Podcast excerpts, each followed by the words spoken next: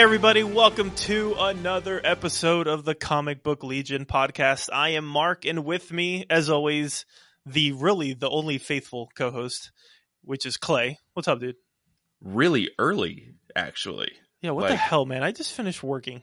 is- so so he, I forgot to tell my wife that we changed our day to Friday. So she put in our grocery uh pickup like dead in the middle of when we usually record. And I didn't I didn't think anything of it until yesterday. I texted her. I was like, "Wait, what time was that grocery pickup?"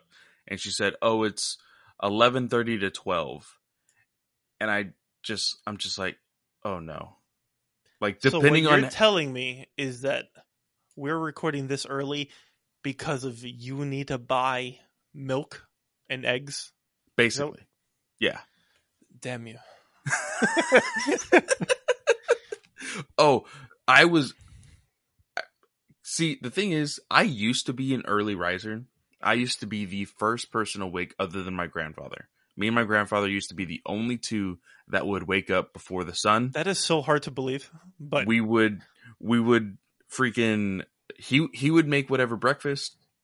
I would come in. My very first words every single day for 15 years were "Grandpa, I'm hungry," and he would either share his his breakfast with me or make me a bowl of cereal, and we would watch Looney Tunes. That's like that was our morning. That's what we did.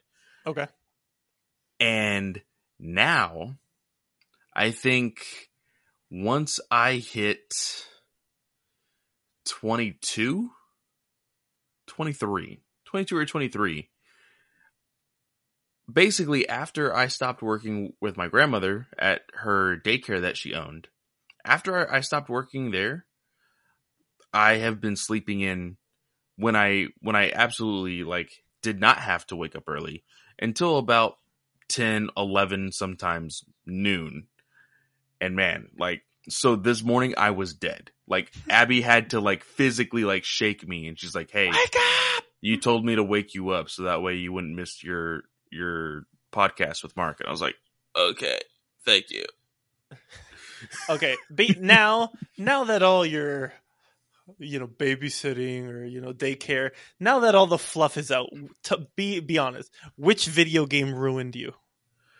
You know it's a Uh, video game, so a video game ruined your your sleep pattern. So do you remember the game? If I had to be honest, within the last few years, the two games that ruined my sleep pattern would have to be Kingdom Hearts 3 and Spider Man PS4.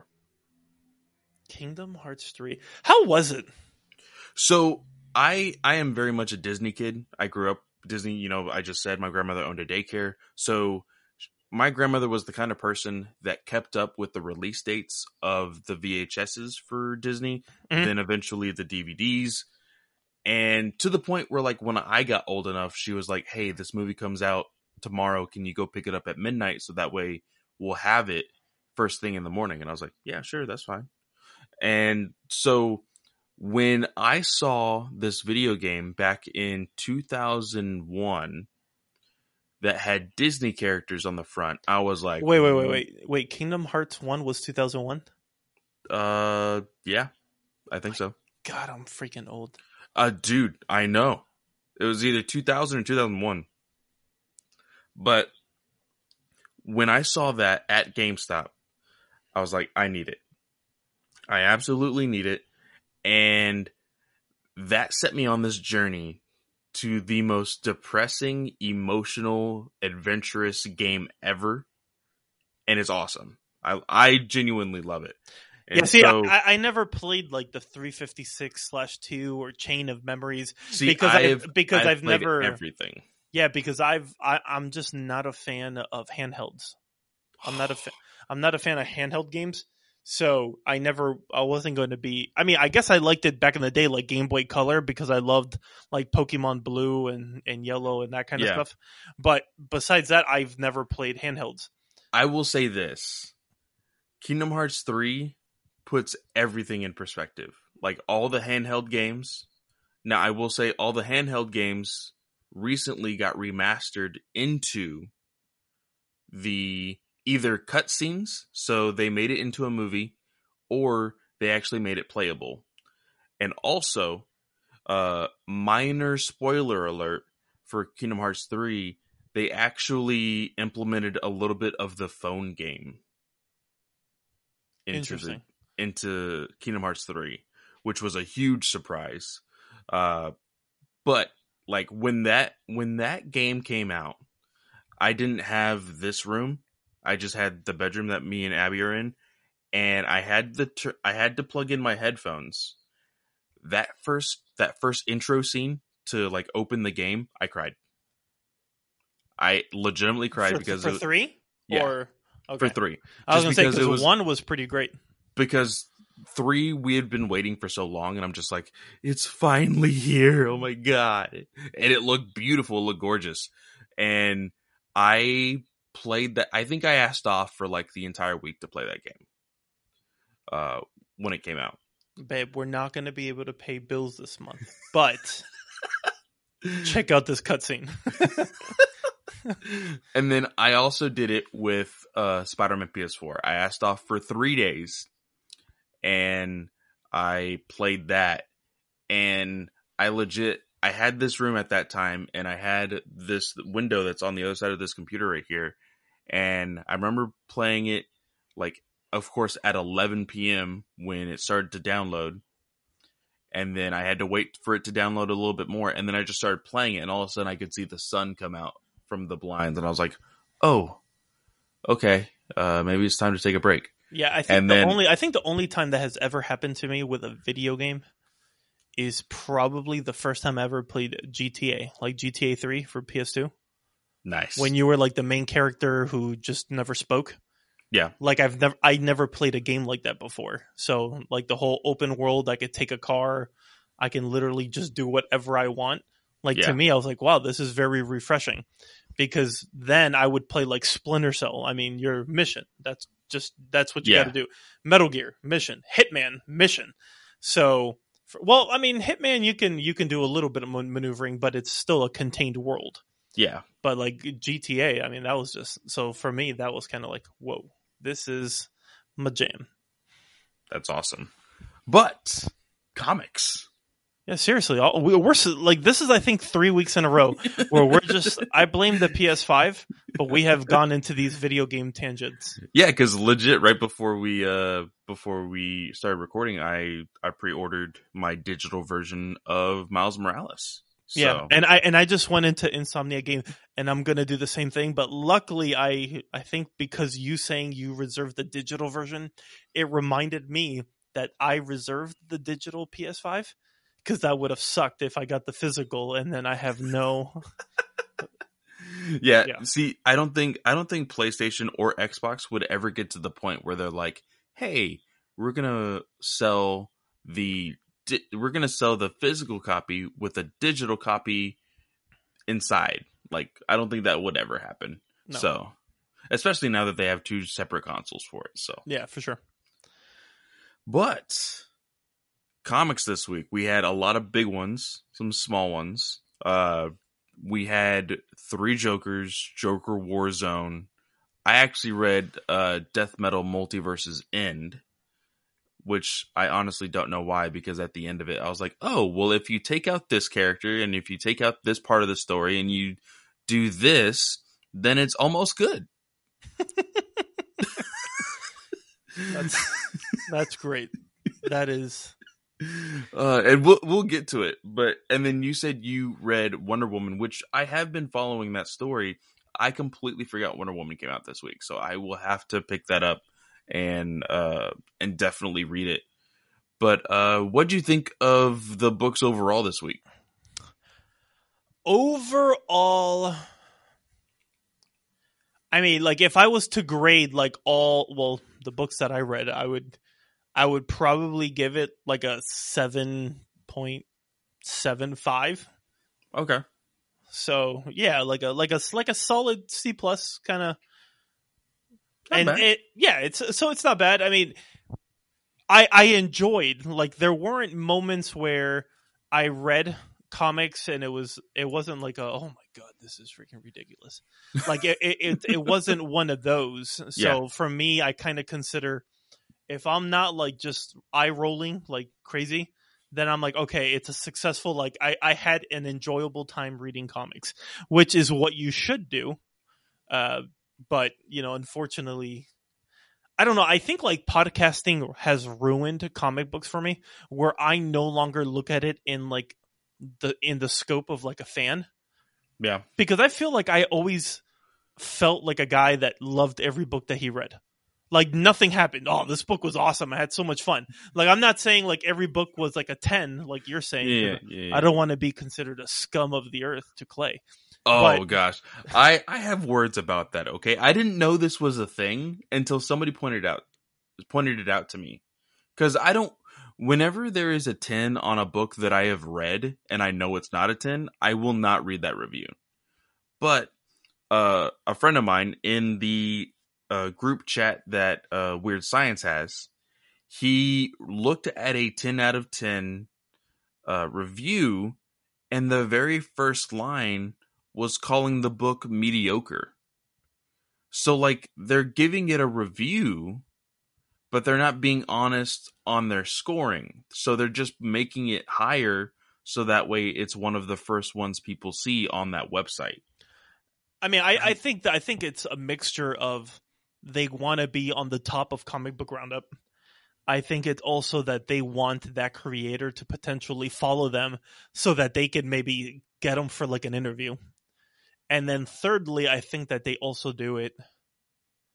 Well, actually, two more reasons. Third, I think it's because they want to keep their reviews, like their Mm. review copies, their press copies, with potentially being on the hardcover whenever the trade comes out and you have like sometimes on the front or on the back.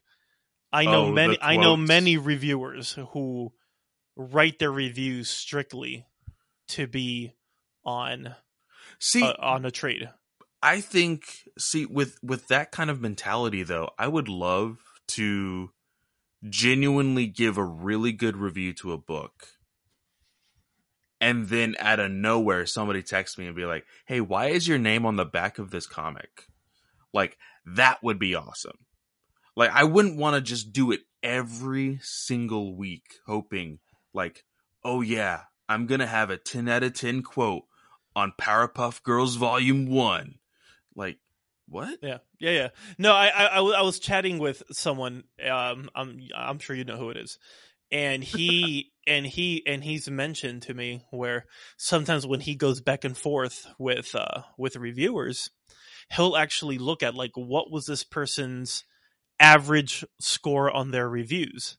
And he and he mentioned to me that this person had like over 300 comic book reviews and that their score was like a 9.2 like that was their average Yikes. That like, uh, uh, so either it's this person- genuine. so if either this genuine, person oh is my a, a genius, like this guy needs to like do a lottery ticket because every book that he reads is gold, or like, come on, dude, like there's there's got to be a little bit more than it's just too much, dude. It's just way too much and I'm just like it's it's wearing to to want to cuz cuz here's the thing. If people don't know this, if you write a review, what gives you leverage on like if your review is even seen, you have to write more than 400 words. And you're like, "Oh, that should be easy." When it's a book that isn't that great, that you have just picked out of a lineup what is available via whatever website you're writing for oh man like you have to pr- you you you you don't want to write fluff because people don't want fluff but i will say there has been some reviews that i have been very passionate about because of how badly they are that i'm that i i i fly past the 400 word limit like just completely zoom past it and then there's some where I'm just like, I, I write my opening statement, which is basically just one bash on the book, and I'm like, this is my review. sucks. Basically. S- send review. oh, like I know it's bad, and I'm not going to say the book or the writer, but there was a review that I wrote last week that I'm like, yeah, this book shouldn't exist. And then like, I wanted to just like I the- stopped for like a good thirty minutes. Uh, Marvel. Marvel. Okay. Okay. I wanted to see if I can guess, but if it's Marvel, I have no idea. I, I'll I'll send you I'll send you the review. Okay. Yeah, I want to read this. but uh but yeah uh so it's it's it's waning on if if you get a book that you're not totally into but you're like hey i want to give this a good review like it's hard to even think okay what would be good to write you know Yeah. so i i can gosh god bless that soul but Oof. let's go Well, ahead and Well, before we before we actually um before we we start talking about the comics and and I'll jump into Wonder Woman after. Um you we were we were kind of chatting a little bit in regards to the news that it looks it seems to be circulating uh with Scott Snyder uh potentially on taking taking on Nightwing. Nightwing. And this is uh is it Ric? no, it's not Ric anymore. Stop it. Well, I mean, well, we haven't seen Nightwing yet. I mean, Well, he he did say, and I thought it was kind of brave of him to say so, but he said that the Ric Grayson idea was stupid. I actually, man, if only it's like if only I can like just show like DMs on how he oh, is you not, you on- have to send me that. You have on to send how me that. on how like he is just you know when you're just like a, a really good person that you're just there to like support yeah. but how most of the things that you see him tweet, I mean, he's doing it to be the team player, but just philosophically, what like his views compared to others' views when it comes to how Batman should be portrayed, it is, it's quite, it's very entertaining. I'm like, dang, like this guy just straight up doesn't like it. Well, and and me and Juice were talking, and you know, you see a lot of people, quote unquote, play ball with other writers, with other creators. You know, no one's gonna crap on Bendis, you know, out in public because he's such a big name, blah de blah blah. But like for him to straight up say that he did not like the Ric Grayson ordeal, and I will say also there's there's been numerous times when people have very vocally other creators have very vocally criticized Tom King's Batman run. And I'm just like okay, so you can't crap on literally the worst book in DC Comics being Action and Superman, but you can crap on a book that has had four or five times better sales than Superman. Yeah. I don't understand that. Like I, I, I genuinely don't. So Yeah. So I mean, sometimes I feel like when when I heard the news, I'm like, okay, this is either because at first I like I, I just saw like the the headline. Uh, for some reason, this is when I'm saying like podcasting has kind of ruined the fandom where I I don't even like really read interviews anymore, and I used to love going on Newsarama or something just so that I could read the interviews of creators uh-huh. uh, on what they have to say about the book, but for some reason, like that passion has like left, which sucks. I I hate that it's it's come to this, but I don't know. I think it was just like a moment with like the end of Nation of Nerds, since we used to read every single book and its mama, and then we would choose our top ten. But you have to Mhm. read like forty books to figure out where do you want to get your top ten. Uh, I think it was like a burnout where I'm just like, F it. I just I just want to talk about DC because I only like DC and now DC sucks, so now jokes on me. Uh, so so when I when I was when I saw it, I was like, okay. So when I wrote to you on on the on texting was I'm like, okay. So either Snyder because he always loves to call back work that he's done, the beginning of his All Star Batman run when uh, when he was doing work with J- Romita, and this was all about you know getting Harvey and trying to fix him. Um, they had the moment with the confrontation that he was getting messed up by KGBeast. hmm and you know he kind of swore that he will make Batman pay. Um, and then we saw what happened with KGBeast, where he ends up shooting Dick, and we're like, okay, so is he going to be touching on going back to his All Star run? But I'm like, you know, that was Bruce and Duke Thomas, so I'm like, Dick wasn't there. But then I'm like, okay, so I can't really see him touching threads of Tom King's run and continuing that story. But now with you kind of saying that he was not an idea of that at all, I feel like I'm not saying he's going to try to retcon it, but I just feel like it's going to be one of those things where he's going to try to right right the wrongs of Mhm. how of how bad of a you know decision that was. And I and I'm guessing this is more of a maybe like a Did, uh, DiDio, like because it, it makes me wonder where you know Snyder keeps on saying. I mean, like we knew he wasn't leaving DC, like officially. It's more like he's getting off like the mainline books.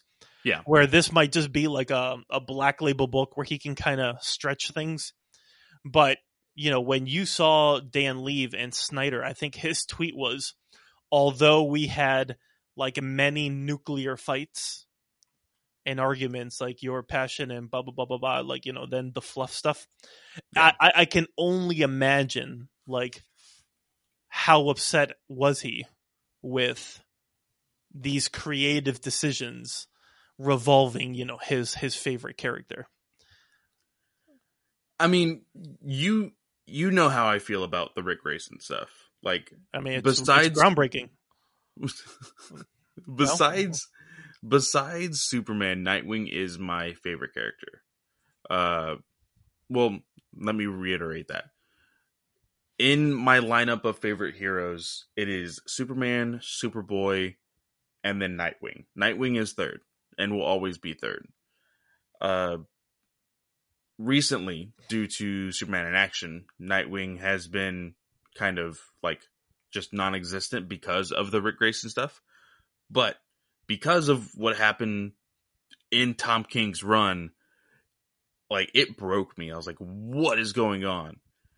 And then this whole Ric Grayson happened. I'm like, okay, this this has to only be for like two arcs. They have to bring him back.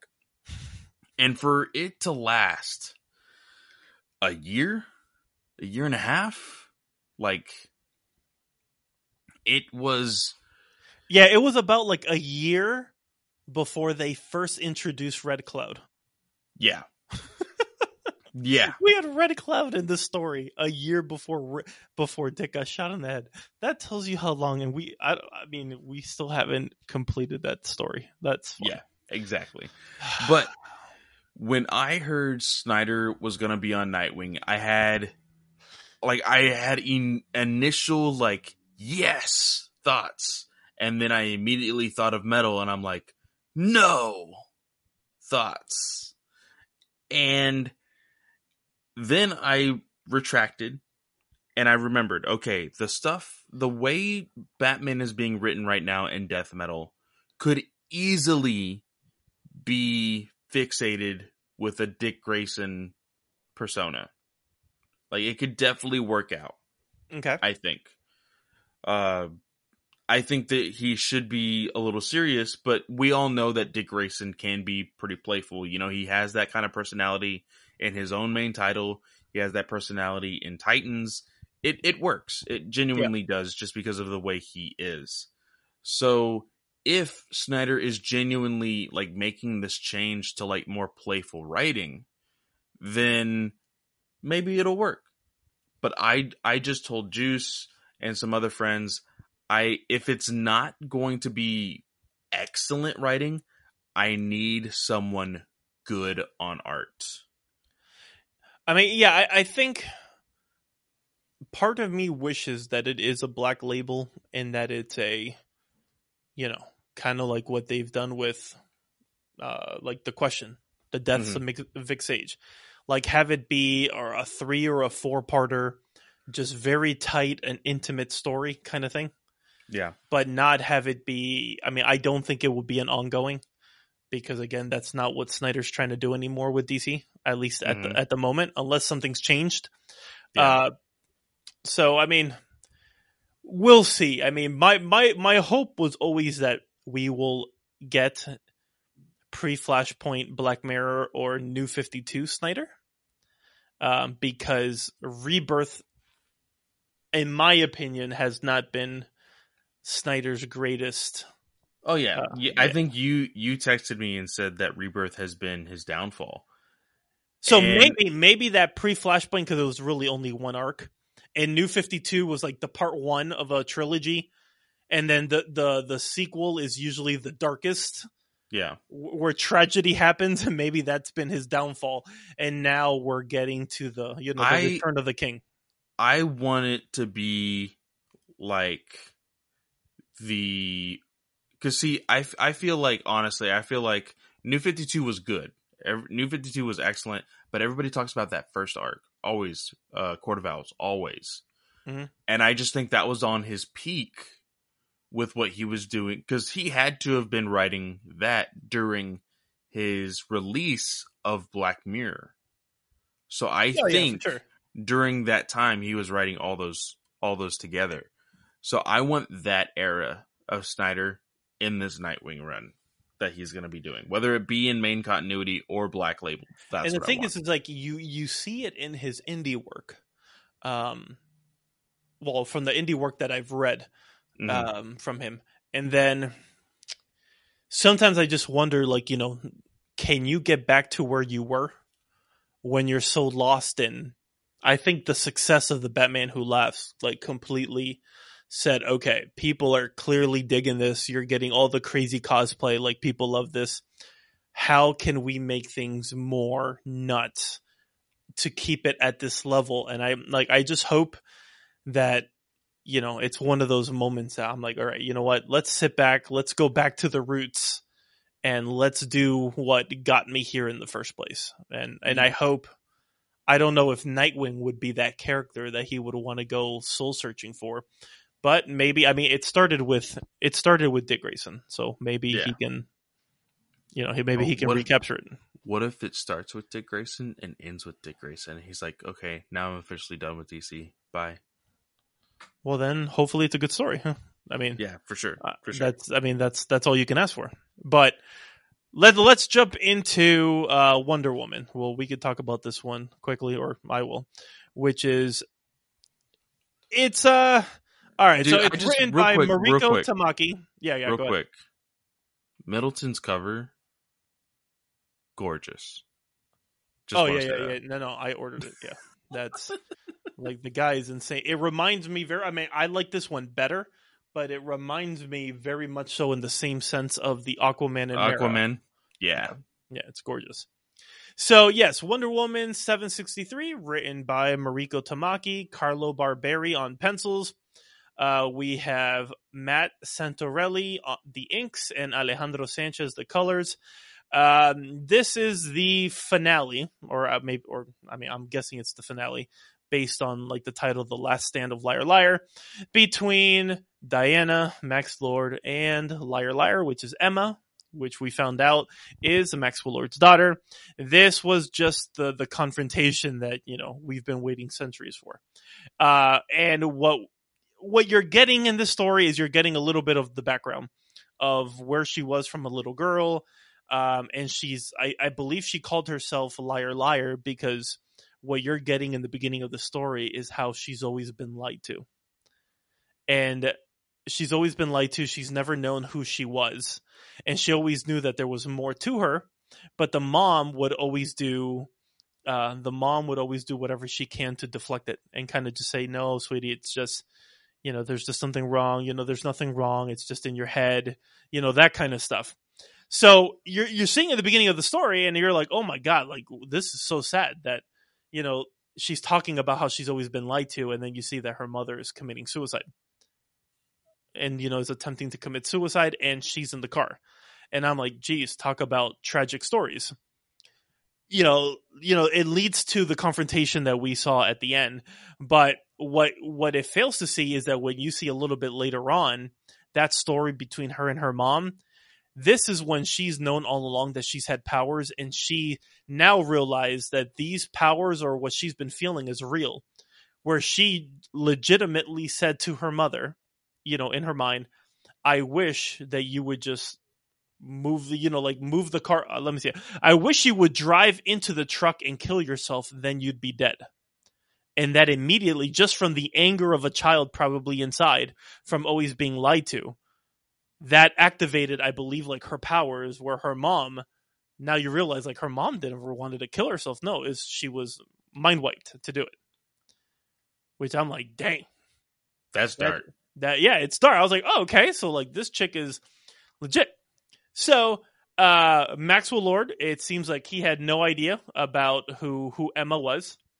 And you know, they have the confrontation. You know, she's you know the regular villain speech wonder woman trying to stop them you have maxwell lord kind of confronting with his daughter the daughter looks like she was about to kill max but uh she was a wonder woman was able to to save him and then in the time that they had available um you, you know maxwell lord was able to say emma you're powerless you're powerless so she was you know she like lost it because Maxwell Lord, although yes, Wonder Woman did save uh Wonder I mean Wonder Woman did save Max. Max also did the same because he was able to speak to Diana telepathically and say like you can't hear.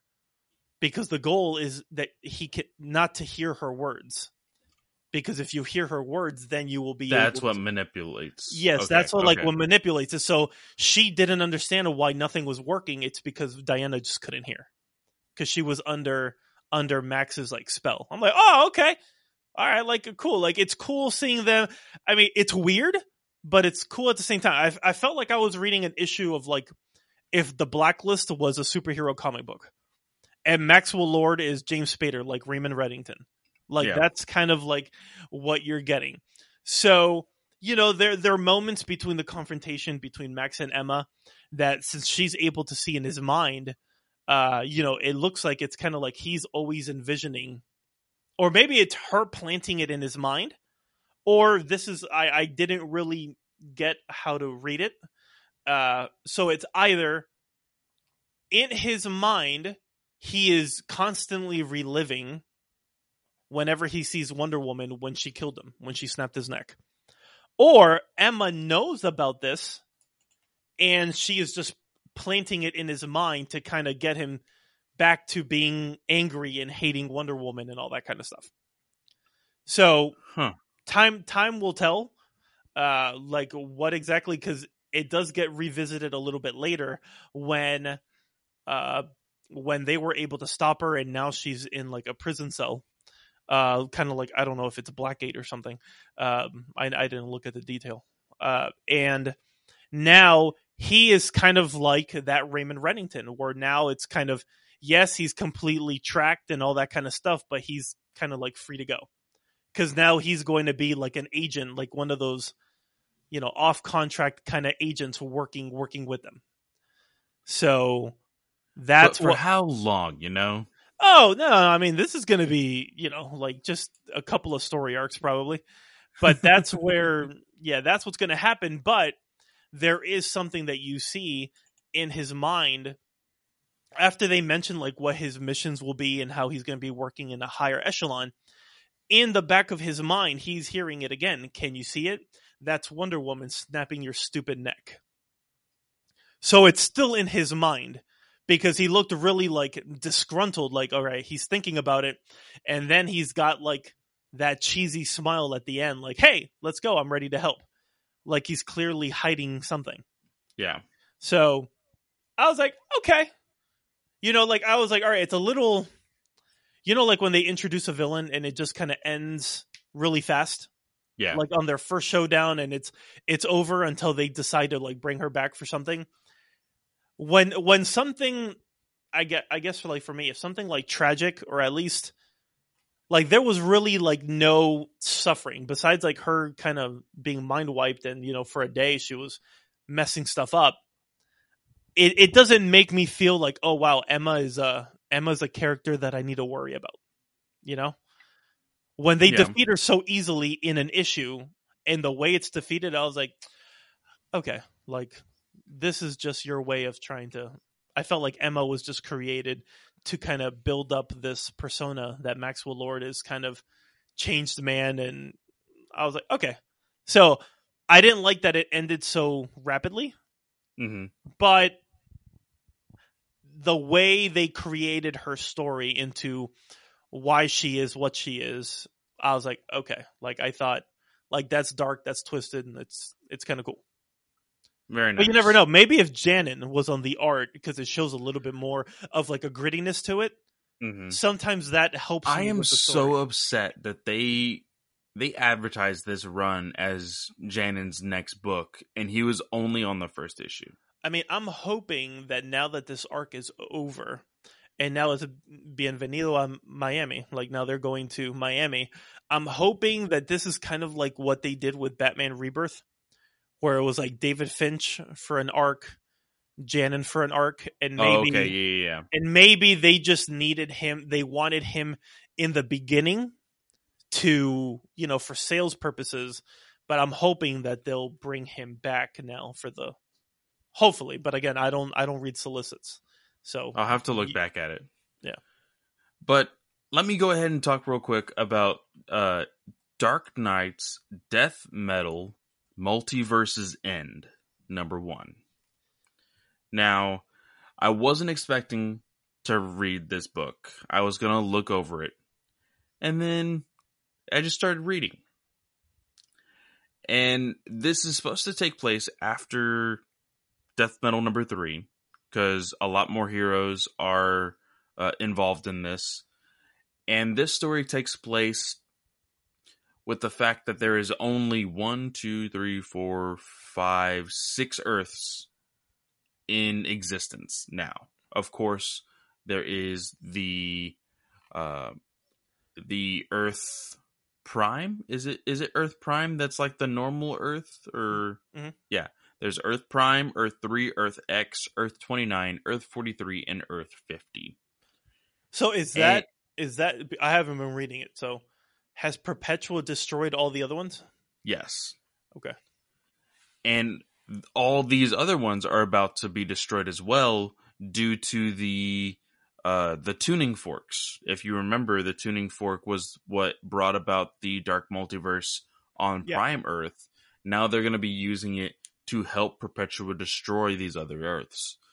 And the Justice League's mission and all the heroes of these Earths' mission is to destroy these tuning forks.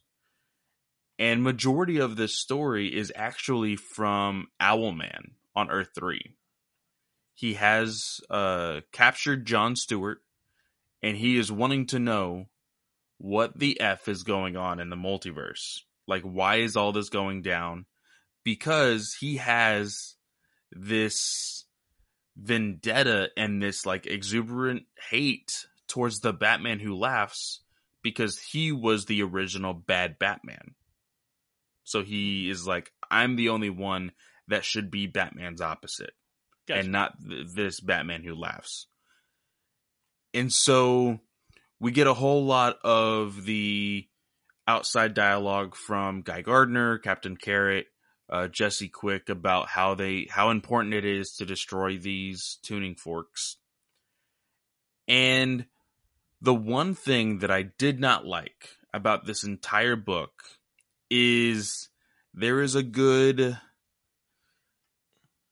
maybe 10 pages like not all at once but in between the story of John Stewart talking to Owlman about everything that's happened in Oh, Scott gosh. Snyder's Justice League run. man those like so we get the backstory on how Perpetua was created and how she created her sons and how she created the earth and the multiverse and how she was, you know, turned into part of the source wall and how she manipulated uh freaking uh, uh the anti monitor like we get all of this fluff.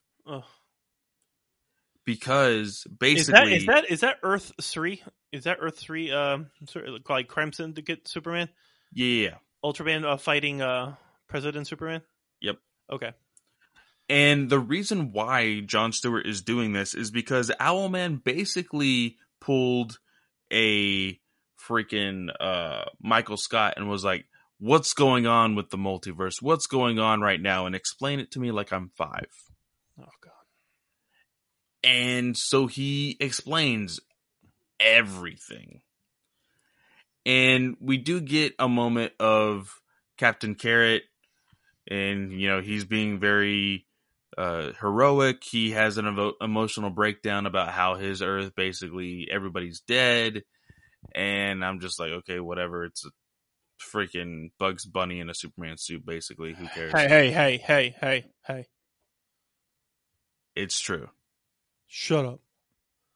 and unneeded. Like, cause he, like I said, like with without the fluff, without Captain Carrot, and also without looks like, it looks like Bat-Mite is all. uh Is that Bat-Mite? it's not no.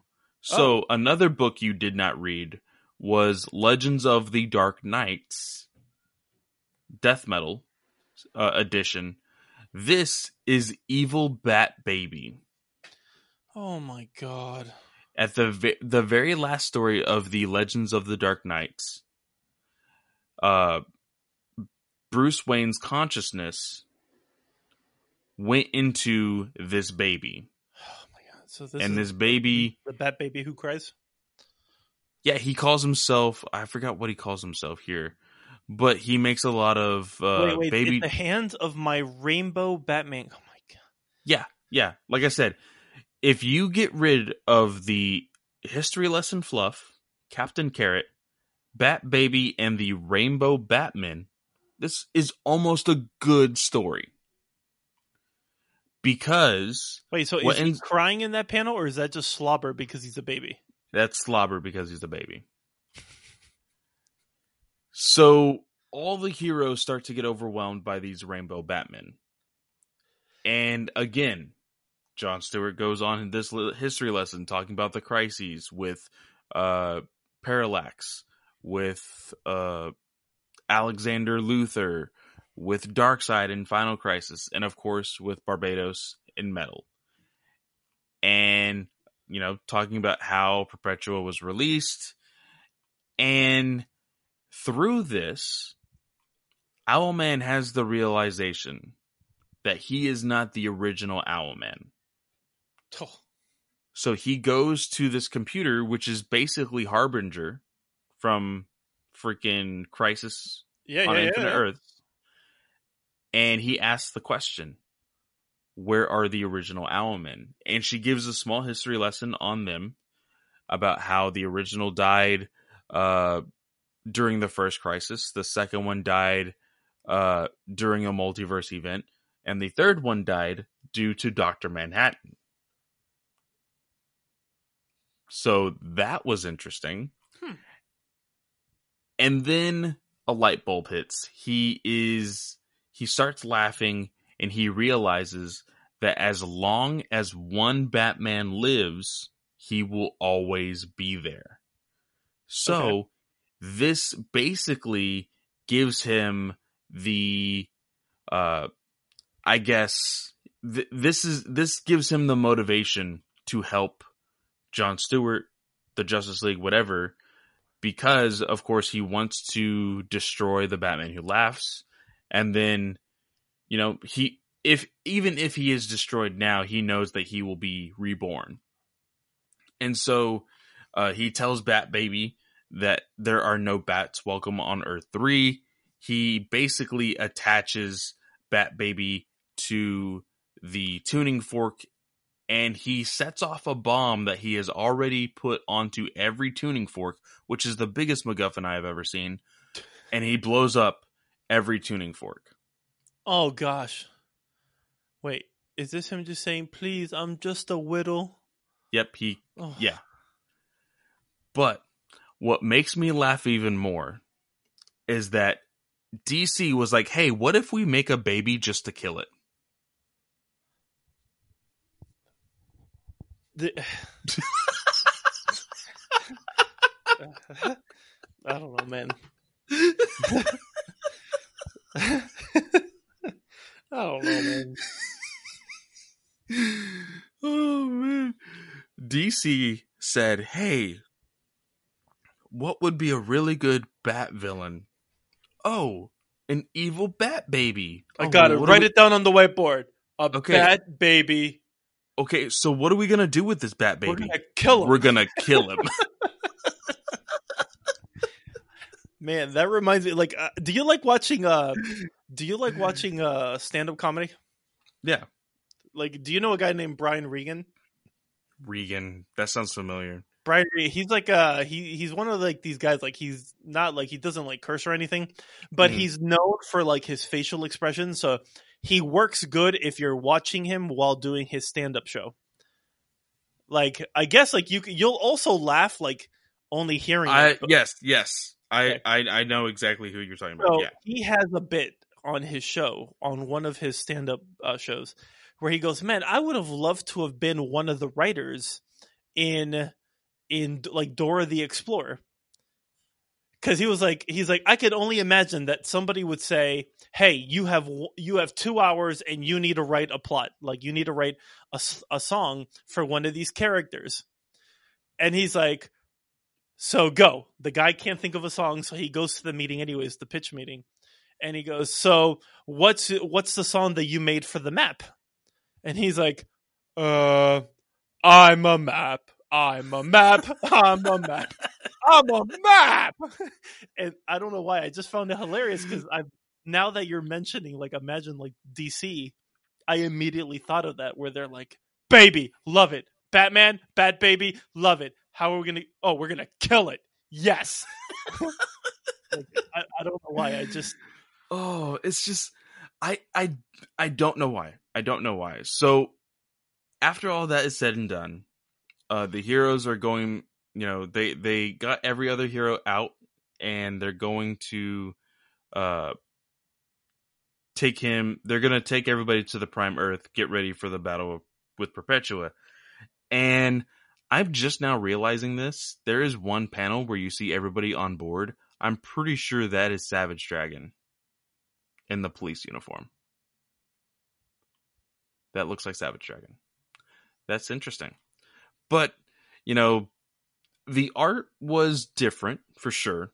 Was not something Yeah. I was really expecting from this, but it is something that looks like it can be done pretty quickly. So I can understand that, especially with a tie-in to a series. But I mean, it like I said, if you get rid of all the fluff, the the the the evil Bat Baby, the the Rainbow Men, and Captain Carrot, I probably would have given this book at least an eight. okay. All right. because I I do like the idea of Owlman being like, yeah, f everybody here because I'm the one that is destined to be Batman's equal. Yeah. you know. So I do I do enjoy the idea of that, and It's I think it could have been done pretty well, but with the circumstances of everything else going around it, it kind of just kind of just got hidden in that maybe whole maybe. Snyder just like tested Tinian and he's like, listen, if you want to be part of this crew, you need to tell me and prove to me that you know what the hell I'm doing with metal. So I want you in this next book to do a summary and prove to me that you know what's going on. So you said you you said Tinian. There is I'll have to find it.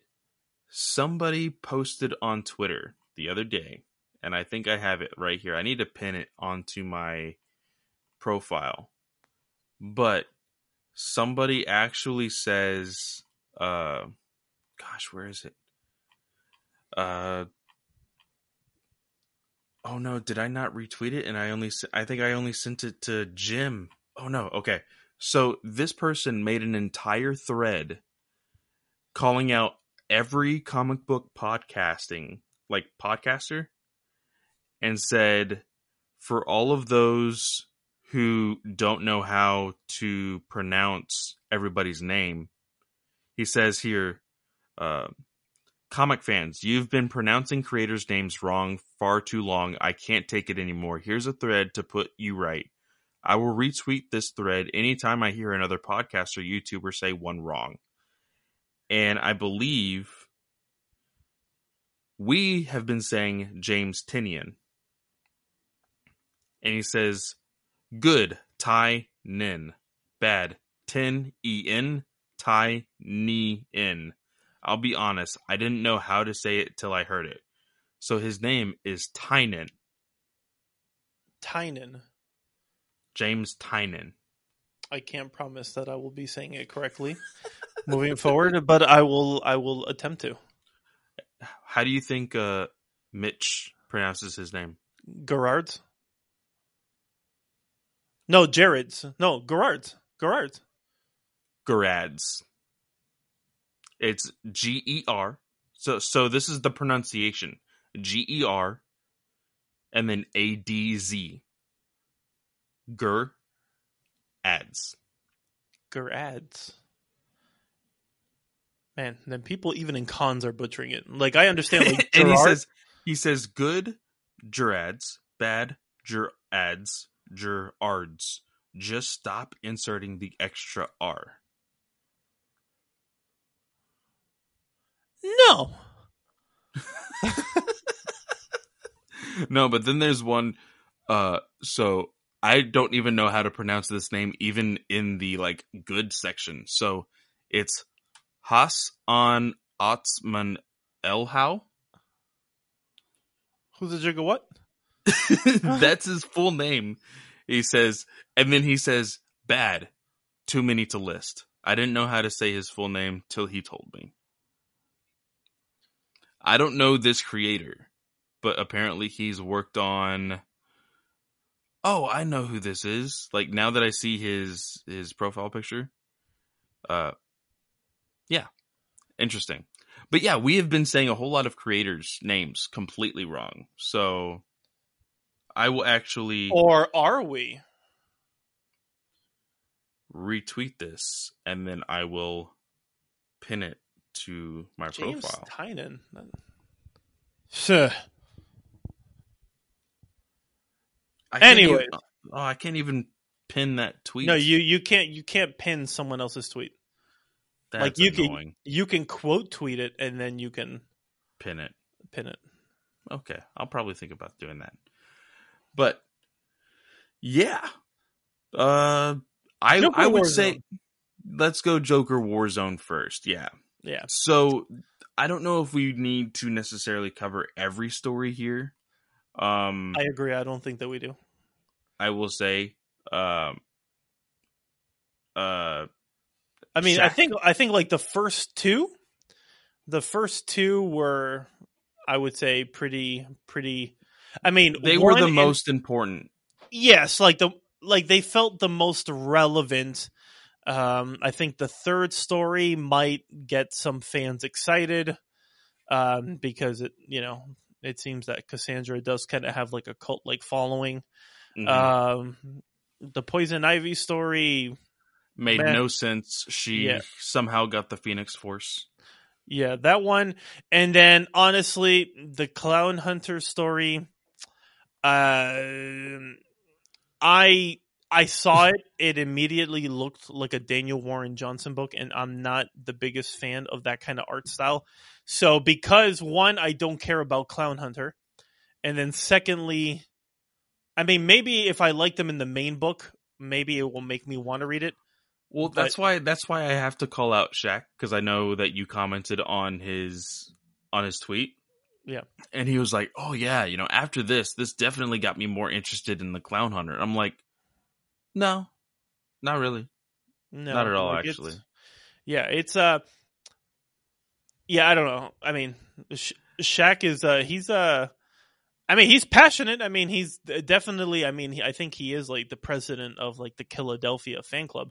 Um, oh, for sure. yeah. So I mean, like he he's passionate. I mean, and he all right. He likes it. He digs it. Cool.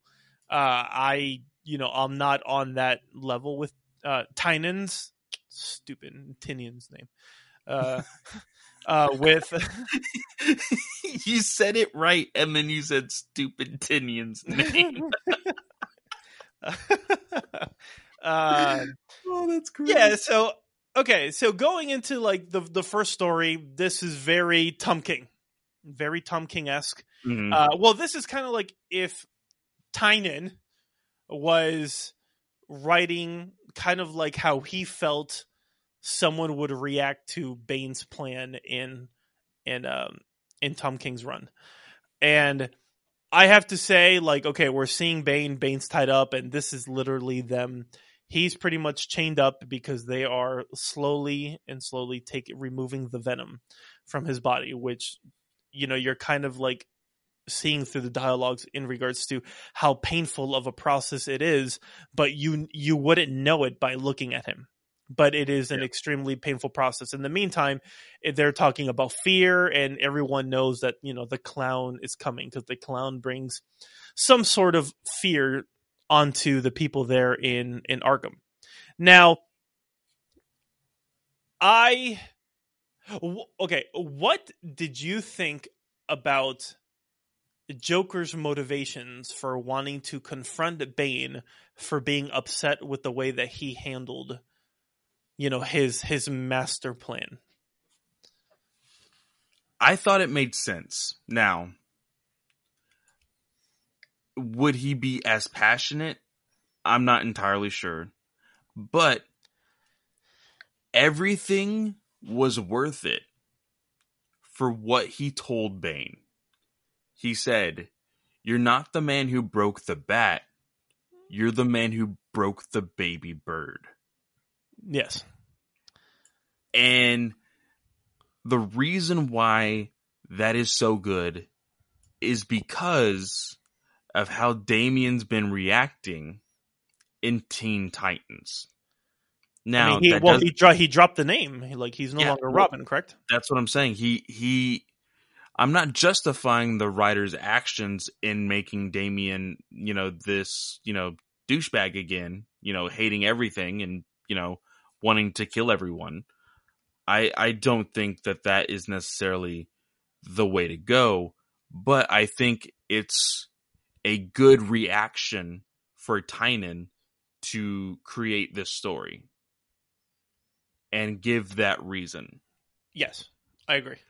So I think it works pretty well. No, I think it works out well also, but it, there's like there's parts of me that wonders would Joker have really have been like, "Hey, kudos to you for actually breaking the bat." Like when you know that he would have be the one that would want to do it. Oh, he he like I would've. feel I feel like no matter what, it's a it's a lose lose for Bane. It Maybe is, he, maybe I- he, maybe I- he would have gotten more think- props. I still think Joker would have been pissed off because yeah, he's been working with Alfred's corpse and having fun with that. But I think if there is even a ounce of an, a possibility to do something to mess with Bruce and Joker isn't able to do it because of the inconvenience of somebody else doing it before him, I think he would be kind of like like annoyed with it. I agree. So like I said, I don't know if he would have this react like this exact reaction because he's like, "Oh yeah, Bane, you could easily be, you know, the number 2 villain in Gotham, but under underneath me." Like I don't think he would go that far necessarily. But still having the reaction that he did that he did, I think that it's genuinely a, a good story. And this no, is the I thought so too. writing but here's the thing this Joker and the Joker that we're seeing in Batman are two different Jokers. I feel like they have two different voices here, I agree. and it's written by the exact same person. Yeah, Yeah, this this felt more a little bit along the lines of like the Joker that you saw when he was telling the story to the limo driver Mhm. heading to Ace Chemicals in the in the previous in Batman what 99. Yeah. So I felt like that's the kind of Joker that you got cuz I mean he even referenced here a little bit in regards to uh like Killing Joke talking about you're just one bad day. Yeah. And he was like, you know, nobody knows that more than I do. So I was like, okay, like I I liked the writing, I loved the tension. I was actually I was generally generally I was like genuinely like, whoa, is he actually going to do something to Bane? Because of how angry he was for ruining what could have been a very funny moment in the eyes of the Joker, doing like the ultimate torture. And then he's like, and you and you didn't even do it in front of him, like he wasn't even in the city when you decided to do it. So Yeah. I was like, yeah, he was. And then so I loved, you know, I like the, you know, keep the mask. You know, people actually might mistake you for something scary. So he just like turned him into Bane, this huge figure, just turned him into like nothing. Like and and and and the way it looks like, it looks like not even the guards fear him. Yeah. It it was just more like you know it. They kept on. To, they referred again to like the cl- the clown, and I was like, man, he hears the word clown, and a part of you know wants to scream. Um, so I was like, oh, okay, this was a really good story. Like I I thoroughly enjoyed it. For sure. Yeah. yeah. Now, the the next part, which is with uh, John Ridley, Oliver, oh geez, Copier, uh, Matt Hollingsworth, and Deron Bennett on letters. I mean, he he's French, so uh, Olivier Copier. So tell how how was that comic fan? Uh, this is now the beginning. I'm joking, not really. Uh, I hate you. Um, so with family ties, this is now the beginning of what this maybe the future of Batman will be in regards to Luke Fox, Lucius Fox, in regards to him still dealing with what uh, Punchline has done to him. And yeah, the the Fox family was given billions. I think it was like 19, 19.2 20 billion. twenty billion dollars because there's two accounts. There's one with two billion, and there's another one with nineteen. True. And I don't know how I feel about how Ridley is going about this. Now, we can clearly see that Lucius is still infected with uh, Joker toxin. He is not in his right mind. Nope. But he tells the Fox family, hey, instead of giving this money to the people to take back Gotham, we deserve everything. And we are going to keep it. I mean, this kind of goes against like all This- those like those this- funny like those stupid takes that you hear on Twitter. Like, oh, imagine if Bruce had the money and instead of being Batman, what he would do to the, the to for the community if he just like donated the money. Yeah. Yeah. All right. Now But, let's. uh, but, but here's the thing Lucius is the current CFO, I believe, Mhm. of Wayne Industries. Or at least he was before Joker bought it or whatever the hell.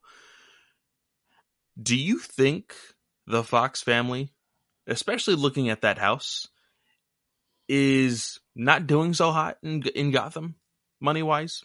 Money wise? I, No, I, it- want to make that clear. no, no. It looks it looks like he makes a healthy six figure salary.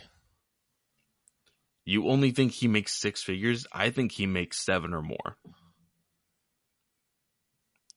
With with Wayne Industries now, if True, true, true. With him- with him- with in- everything within the done- DC universe, True, within true. the continuity in DC universe, Wayne Industries is basically the Apple of the All right, DC universe. Okay, fine. He makes a good one point eight seven five. I like I I'm not gonna put an exact number on it. I'm just saying I think he makes a really, real like more money than I think I could ever have in my lifetime. Let's just say that. Okay, yeah, I was thinking like you know like eight hundred k. I mean that sounds reasonable, but But even so, he says that no, we are going to. it- He says that it's ours to keep.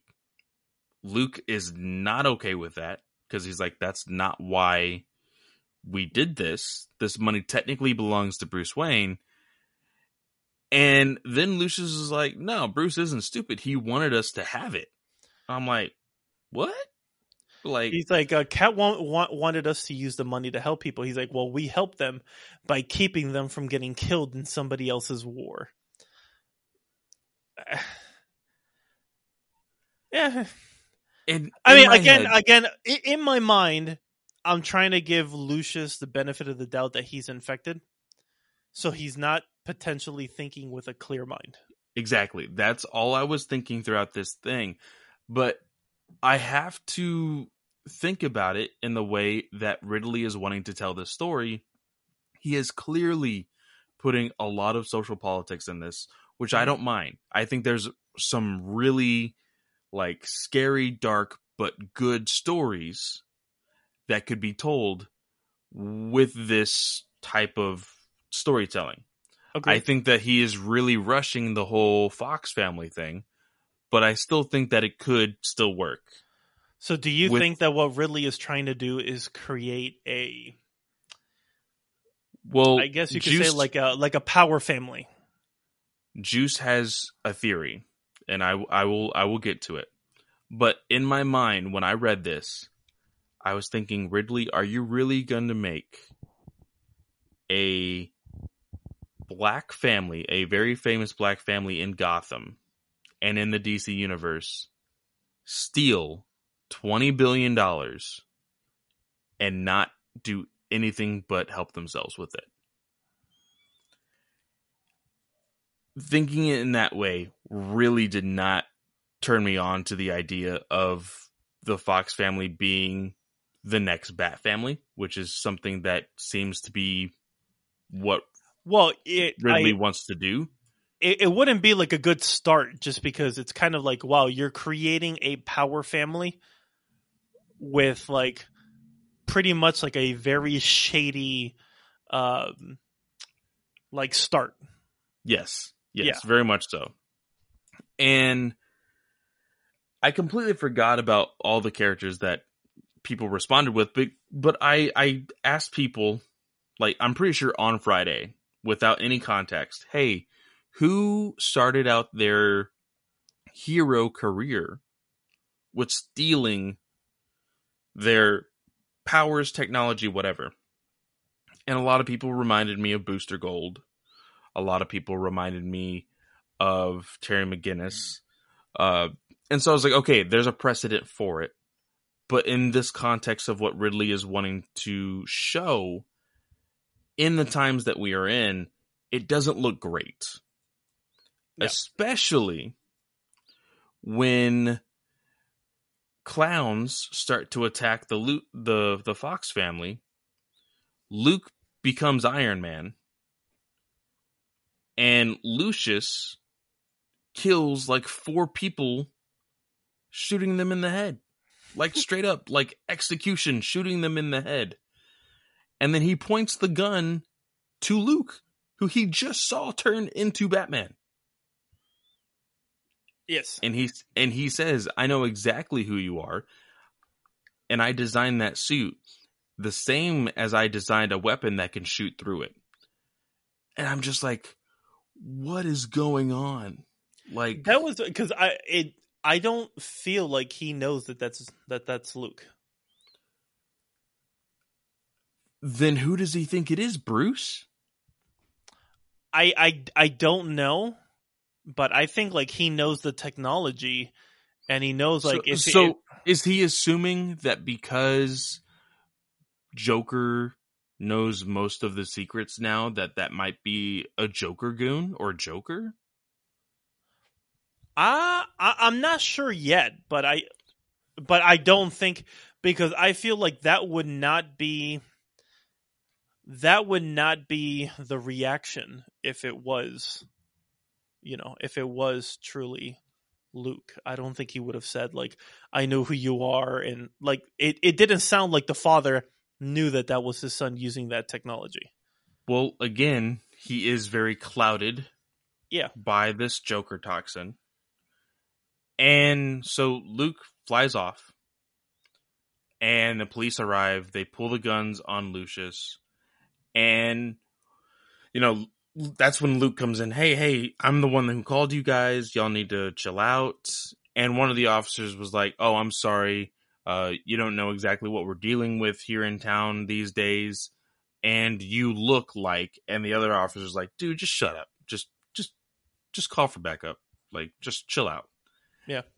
And of course, my mind is like, oh, he looks like a Joker because he's Jokerized. But when you look at his face, he's not Jokerized. He's Yeah. not like smiling or anything. Mhm. So Well, you I think I think that the, I think it's just his double meaning. I think it's like Yeah. one, it's Joker, but one, you know, the other is you know being the color of his skin. he's black. Yeah. Yeah, so I think that that's exactly what it is because you know just, just look at who his partner is. The one just saying like whatever, just call for backup.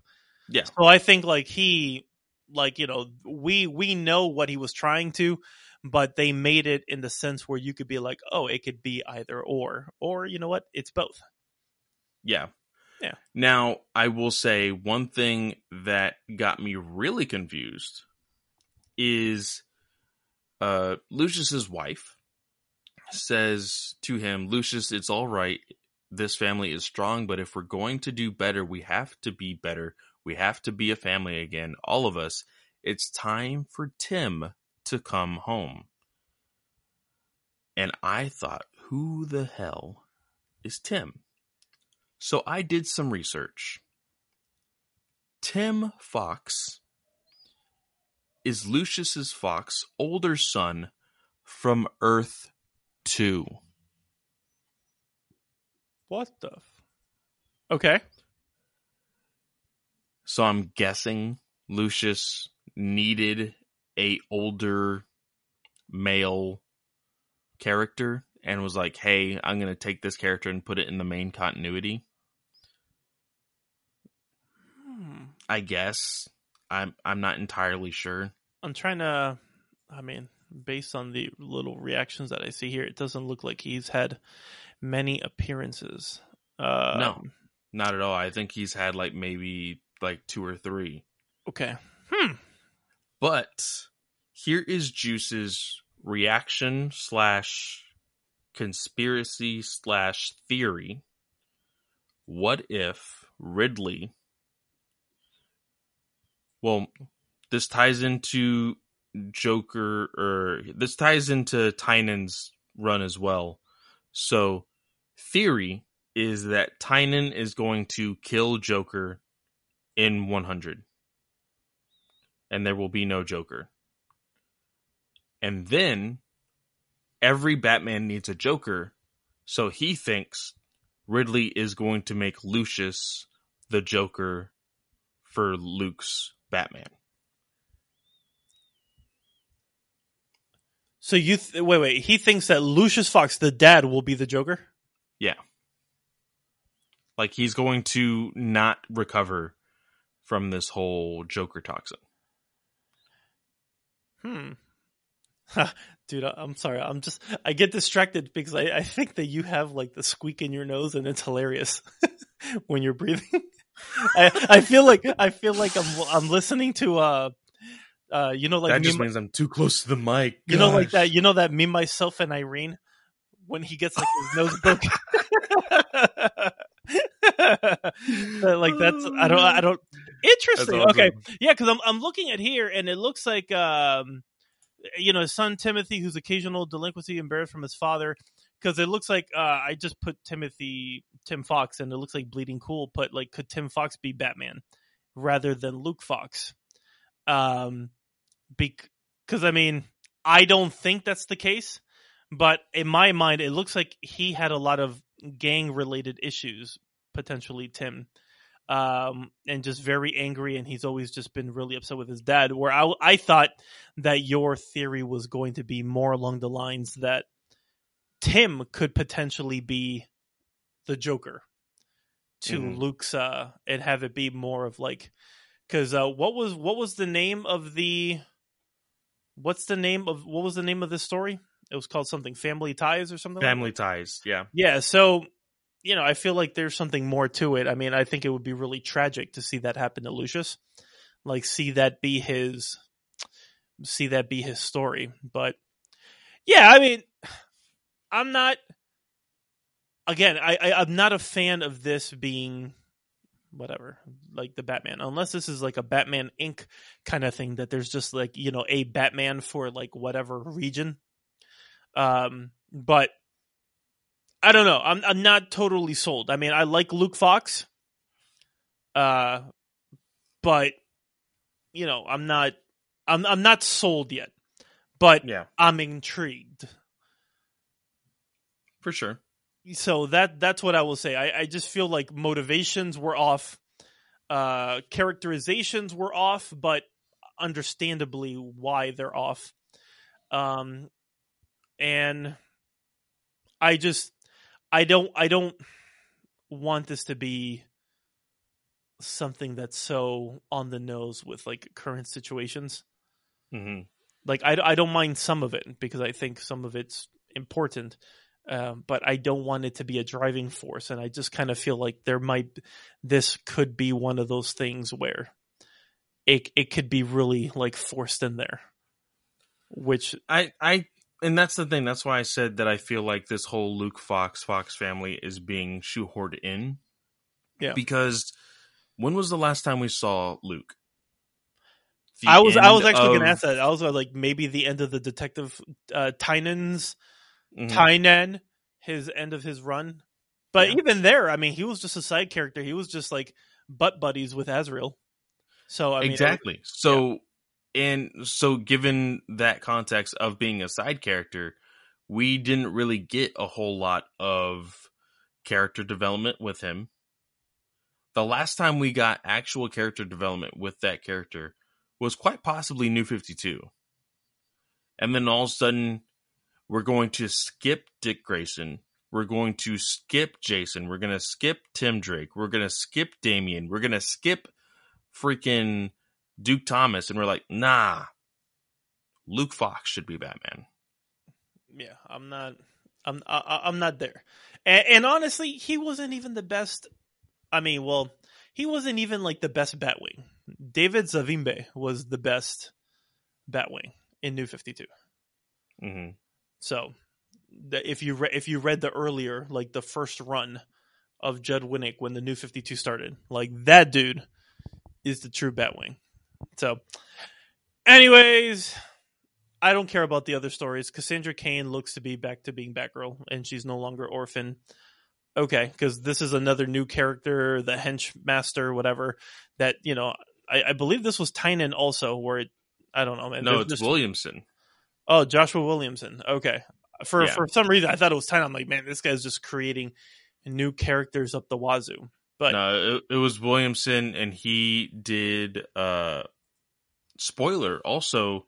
See, the thing is, Spoiler is a amalgam with her Spoiler outfit and her Batgirl outfit. yes, She doesn't have a bat cowl. She has a Corona face mask. So, I mean, the design looks okay. It's just the art wasn't the best choice for this story. yeah, it was I mean, very playful, and I think that it should have been a little bit darker to really make that last panel really pop. who was this? Dan Mora? Oh snap! In your I'm gonna hang up this call. I'll see you guys later. in your face, Sorry. Shut your mouth. Tynion. I'm gonna What? campaign Dan Mora to be on Snyder's Batman run or Nightwing run. Oh god. Anyways, let's get into the meat and potatoes. The big book here. Batman, Three Jokers, Geoff Johns. I mean, oh, should we say his name? Uh, damn it! I hate this book, man. This book is this is such a conflict of interest. J- wait, wait, is it Fabak? Is it Fabic? See, that name wasn't on there, so I don't know. Fabak. I mean, Fabic. Whatever. I think everybody's been saying Fabic. Fab- See, I have always said Fabak. So, um, uh, I don't know, man. Brad Anderson doing colors. Uh, Rob Lays on letters. This book here, man. This is this beginning of the story, as twisted as it is, because I really felt that we were going to be getting a Joker the way Tom King did it, waiting for the wedding invitation at a random person's house. Seeing him being very Ricky Ricardo, you know, I love Lucy, like, honey, I'm home. And this is the comedian. So this is like killing joke. Um killing joke Joker. And seeing the wife just being completely like petrified and scared, has a son. The son just wants him to go, and he's like, listen, daddy's not gonna be happy. And seeing like him in a family affair, and then immediately you seeing the criminal version of the Joker kind of like interrupting his I guess you could say like fantasy. It's like one of those moments like whoa was jo- uh, was Johns trying to humanize in a twisted way a version of the Joker where he wishes he had a family. Or was this his family in you know before he went nuts? and this is him just kind of reliving, you know, moments, a very perverted version of what you know maybe his memories would be or what he just recollects. Mm-hmm. But I don't know why I thought like, whoa, what a what an intro. Because especially when he's like, "Who are you talking to?" and he was like myself, but he has like that face. And when all you're seeing is like this random mannequin and he's like, "Do not touch her." There, there's something I'm like, "Whoa, what is he doing?" And I'm kind of bummed that it ended really quickly. Well, I mean, if you remember, because just recently I watched it with Abby, uh, Mask of the Phantasm, uh, Joker, and I feel like Joker has done this before. The fact that he gets like because he's so psychotic, he has these relationships with inanimate objects. He has conversations with inanimate objects. But in Mask of the Phantasm, there's like this, and like the futuristic, like amusement park or whatever, there's this robotic woman cutting the bread or the salami or whatever uh, for him. And he like acts as though she is real. And and I think a, a smarter part of him doesn't really truly believe that she is because he still treats her like a robot and like switch, you know, turns the switches off and on and blah blah blah. But th- I feel like this is still on point for Joker to play around with fantasizing, whether it be with a family or killing Batman. Yeah, but or, does, but does it, but does it change? Yes, he he does do that kind of stuff, but does it change a little bit where you actually saw a human face? Because if you only saw him having dinner and saying, honey, I'm home, and it's just a random mannequin and a teddy bear for a kid, then it kind of makes me feel like, okay, this guy is just nuts. And like, it, it yeah. Yeah, because you are, you're putting a face to it. You are right. Because I will say, I think me and you are a little bit more open to the idea that these Jokers that we are seeing in this intro may not even be the actual Joker.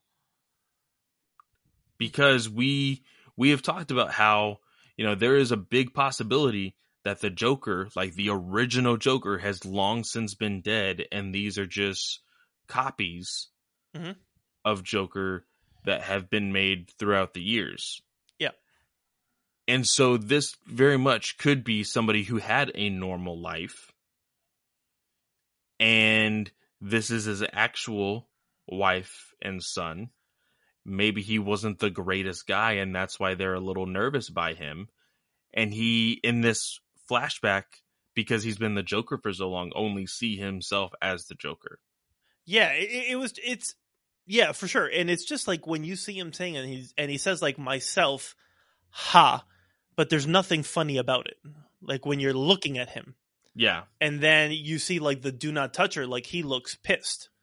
So I just feel like because of what we've realized what these jokers are doing and what they're doing in terms of like scouting new recruits mm-hmm. there's just like this conflict of you know this inner conflict and i was like but also i think it's because i just love the way Geoff Johns writes characters that for some reason i feel like i dissect panels with his book that i don't do with any other book well i will say the very next page because he because the criminal Joker says, "Because of you, one of us is dead," and it shows the clown. Yes, and his brains all over the floor at the aquarium. Mhm. And then you see the perspective of the fly. Mm-hmm. And you see like the multiple jokers or whatever. Yeah, all the faces. Yeah. It's it's it's nothing to be like super excited about because I feel like that is a very stereotypical thing, but it just looks good. And I was just like, "Oh man, that looks so cool." You It know? does. So there's that. And we get this introduction, of course, with uh, Jim and Batman again, because, you know, in the last issue, uh, we had seen that Joker or that Jim had had some sort of call and he suspects there to be a Joker at this residence. Batman is there. There's Jokerized dogs that look terrifying Those are some scary Uh, Rottweilers. that are you know barking up a storm or whatever and oh my gosh my little sister's yelling. Sorry. But uh batman comes in there. The silhouette is awesome. And all of a sudden you just see batman come out. He's like call animal control. And jim's like are th- are they he's like nah they're just sedated. You're good. I'm just like how messed up would it be if batman actually he's like I have a no kill rule for humans, but F them dogs. Geoff Johns was in the writing room with DC, and they said, "What would be great for this book? Dogs. What kind of dogs? Jokerized dogs. What do we do? With? Kill them."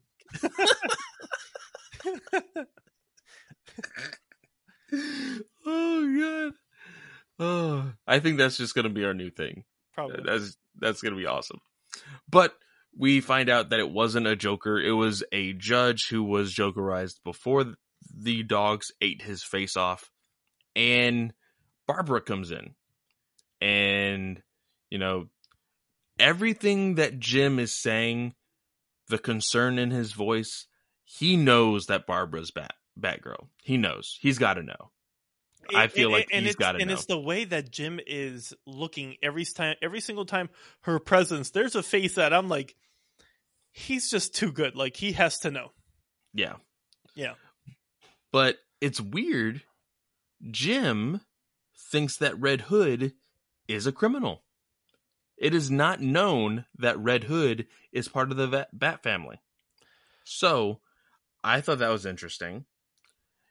And when, you know, he, Batman, you know, corrects him saying, no, he's not a criminal, Batgirl's like, yeah, he is. And that's when they are riding along uh, the road. Batgirl has told Batman the entire story. And Batman is way too calm throughout this entire book about the actions that Jason took. I mean, I well, it's like his dialogue does not match his face. Yes. So it's kind of like one of those that he looks extremely pissed, but he's like he killed a Joker. That's all we know. But the way, so it it's one of those like sure, um, Fabak is drawing a sick Batman, but the dialogue doesn't necessarily, um, match what the dialogue, or at least it doesn't seem like it. Again, we don't know the tone, but I figured if he was really angry, it would be more like bold or larger. Mm-hmm. Um, now there are moments that you see kind of like um, when you see Bruce mention like that he'll never forgive himself uh, for leaving him in that grave. Um, and I think Barbara was saying like, why did you wait until now to think he needed to be talked to? And he's like, well, I was just hoping that he would be more like you. And like those moments, I was like, oh, The window goes up and you see her reflection, and it's supposed to it's supposed to be a compliment. It's supposed to be like like you, were, str- able, you were able to push through it on your own. but also is that the wrong way to look at the experience and the trauma that Batgirl had to go through. No, no, I think it is. And I think that this is just and I think that this is what made Alfred so important to the family, which because he was the one that was able to empathize. Yeah. Like Batman does not have empathy. Mm-hmm. Or, or or he does, but in a really twisted way. because I think that he does empathize like with the city and what's going on with Gotham and you know what these criminals are doing, but it's not that way that he can reach you in a personal level. Like I, I, that's just not. And again, every everybody has you know their emotional intelligence and how they can handle that's just not Bruce's mo, and that's what made yeah Alfred the heart and soul of the family. So, and I think that because Batman in a way, but see, Batman's like, you know, I was able to push through, but you know what? He had Alfred. So he just thinks that other people, yeah, but you know what? Barbara had, and that's what you kind of got a little bit of in that um that anniversary issue. Uh, well, not anniversary, like the mourning issue of Alfred dying and just showing like how he's always made an impact. He was literally the glue that made everybody, even though all of them are insane, he kept them from being insane cr- as a criminal in, in a sense. Yeah. But although Barbara, I mean, I felt like this issue wasn't so much about the Jokers. It was just it was more about the internal emotional and physical like every single types of trauma that you can experience and yeah he thinks that she's been able to go through it but we know that batman is still traumatized by it and you and you see it later on in this issue Yeah. uh, Barbara still deals with that fear every single day, and you know that trauma. And in this issue, you see, you know, later on what happens with with uh, with Jason. So I just feel like it's like this internal trauma, and just I, I think that Johns did a really good job of kind of just showing like how do each cope with it, or are they even coping with it at all? Exactly. Yeah. yeah so I, I i i don't know man it was it's a really well done um um it, it is one of those things like it is weird to hear bruce just saying like listen barbara like you he's gone through a lot and he hasn't been able to it's just like one of those things like wow it doesn't it goes against like what you see batman when he saw jason going after penguin and when Exactly. That's the And- that's the and exact then- same thing I told you. and he yeah. beat the living hell out of him. and, and it was like get get out of Gotham. And now you have it here. It's yes, it's a conflict, and you know it's all you know. Different writers are just going to want to do things for their story, um, but it's it's it's weird to see Batman, who's always been no, he's been so authoritarian. Like no, this is not what we do. To now being like, well, you don't understand what he's been through. Like, whoa, Bruce, this is when have you ever spoken like this? yeah. So it was it was an odd thing to experience. Um but what what did you think of like when Bruce was able to get some fingerprints from at the judge at that office and he's had a plan of where he was going to be going anyways and the person that he needs to go because the fingerprints were there was Joe Chill. That was an interesting turn of events to Yes. to learn that Joe Chill was involved in something outside of a prison or anything else. So he actually goes to Blackgate. And you get some Easter eggs while Batman is walking through the corridors of Blackgate. We see the very first one, uh, Rupert Thorne. If people recognize that name, it's because of the Batman animated series. I am just recently started uh, watching that, so I immediately recognize that name. We see Doctor Phosphorus's hands, Mhm. and we see Joe Chill's cell. And before he does anything, we get the flashback of the Wayne's murder. And he tries to say something, but Geoff Johns does an excellent way of writing this script in a way that's like he is still stuck in that memory for a quick 2nd Mhm. and so he's that child again, and so he his voice is very soft, and he says, you know who?" And then he's like, "You know who I am," and he just goes back into the Batman voice, and there's no answer, so he kicks the door down. Nobody's in there. And Batgirl's like, "Oh, by the way, they uh they moved him." And he's like, "Bitch, you knew this beforehand. You didn't tell me. I kicked Yeah. open this door for no reason. I look like a fool. What's wrong with you?" and so they go to the medical bay. they go to the hospital wing, and Joe Chill has cancer, stage four cancer. and like I don't know how Bruce like he he acts as though it's not really anything. But like how do you think Bruce would really react to this? Like, you know? I mean, I, I, I think it's it's one of those moments where when you go through something traumatic, you always want to know, you know, like the why. And when Yeah.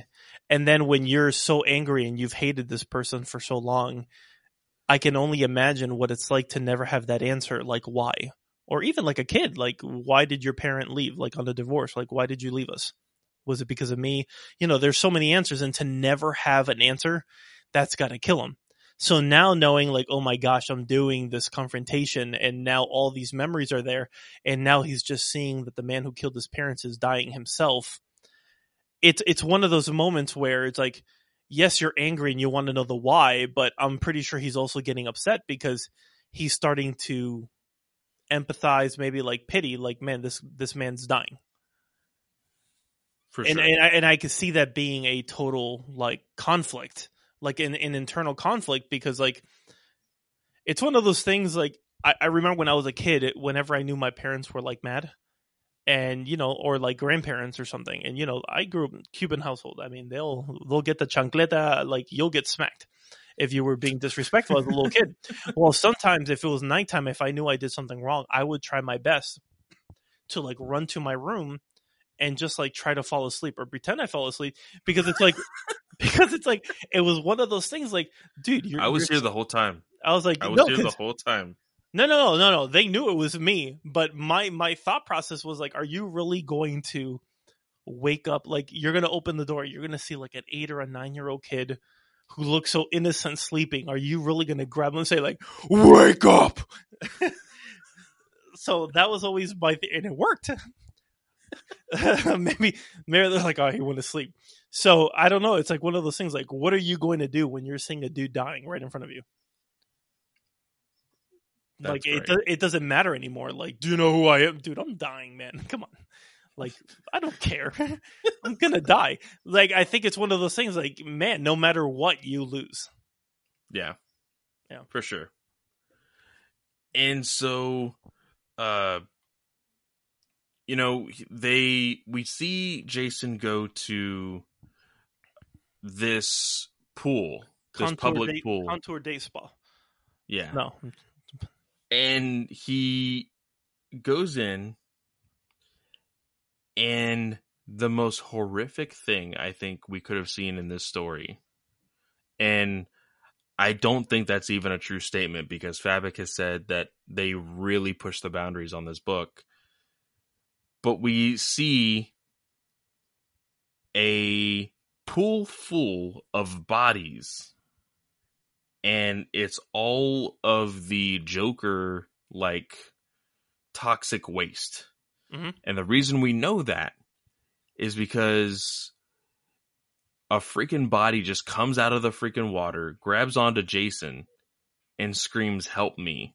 And he's completely Jokerized. Mhm. Like green hair, white face, red smile. And then we see the Jokers get him from behind and tie him up.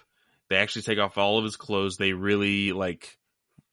I mean, Juice said they give him the Barbara Gordon killing joke treatment at this point.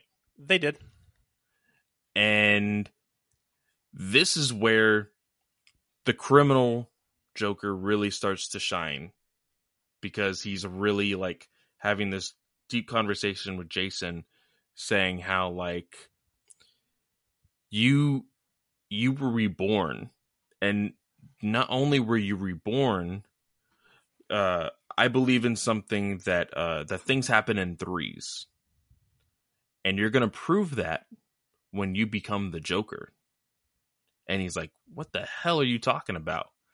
And he starts to laugh and he tells Jason that it hurts when he laughs, which I don't know if that is something I feel like we have seen that somewhere. I don't know whether it wa has been in the last 10 years or so, but I feel like that characteristic of Joker hurting while he's laughing is something that we have seen. Yeah, you're not thinking in reference to like Joaquin Phoenix, right? Oh God. Did they take that from there? I just realized that. Well, I mean, I don't, I don't, I, I, I, I'm wondering if that's where you took it from because I mean, you know, Maybe. I completely forgot about that. because based on the Joker and where Joaquin Phoenix, where he got his um his mot- his inspiration from watching like the videos of the people that have that laughing disorder, um, Yeah. and you know how it was Interesting. painful. And so I was I was just curious like where you were getting it from because I I don't remember it, but again my recollection sucks. But Yeah. Especially if you're going ten years back. But they put on his Red Hood helmet and it looks awesome. It does. with this Joker smile on it. And they're like, "Why do you why do you put this on?" And of course, Were you uh, a fan that they kind of have like now a different Joker asking the same thing of what he heard in the first in the in, in the first issue?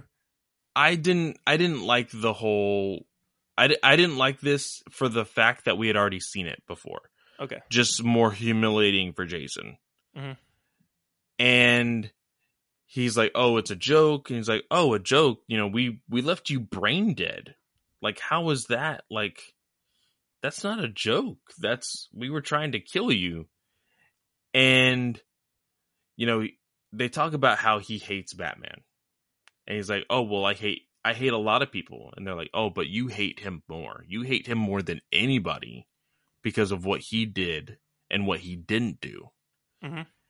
And so uh I think he says, uh, what does he say? What he said? Oh, does does it hurt when you laugh? And then the criminal Joker just starts, or the no, no, no, is it the This is the comedian. the comedian just starts wailing in on Jason with a crowbar.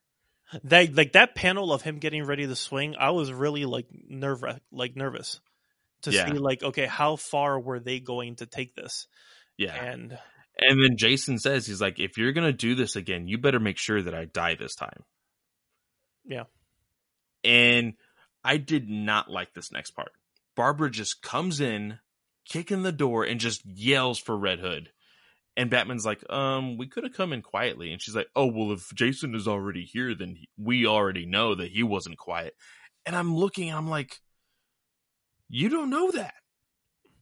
And if I you mean, look back, I mean, if anything, story- Jason Jason's been pretty stealthy. I mean, his he- his tactics yes. have been brutal, but he's been quiet. he's been quiet. And so, what if the Joker was just like doing, you know, nonchalant stuff and then heard Barbara was like, oh, I have to kill you now. And so now Jason's dead because of Barbara. Yeah. She's not thinking. So I didn't like that. But then all these Jokers start to attack. And they're able to pull Batman's belt off and they accidentally press a button. Now, this, I felt this was a little too much because I'm like, man, doesn't Batman have like a, a, a safeguard for that not to happen? like, I, I feel like they took it way too easily. Yeah, with the with the calling calling in the Batmobile. And they accidentally call the Batmobile. And the I mean, it's a- Batmobile it's a- just it's kills very- it's all a- these it felt- people. It felt a very like Tynion kind of thing. Yeah. to do like something like oh look at this gadget uh, but I, I i figured like they had to find a way to uh quickly like quickly get rid of all these people make it realistic that there's you know like two against 90 i mean in in numbers i mean come on like it, there's 90 uh so Have i you think ever played the Batman Arkham games? 90 people is nothing. that's true as long as you don't get arthritis and you could press triangle quickly enough you're you're you're, you're fine. Uh, but what the the one thing I did get was okay. So they they were able to find like an excuse to kill them without it being like, well, look at Batman killing them. Well, he's like, no, he didn't press the button. That's the what I button. told Juice. I was like, you could technically say that Batman killed everybody. He's like, no, no, no, no, no. They- these they jokers they pressed the button.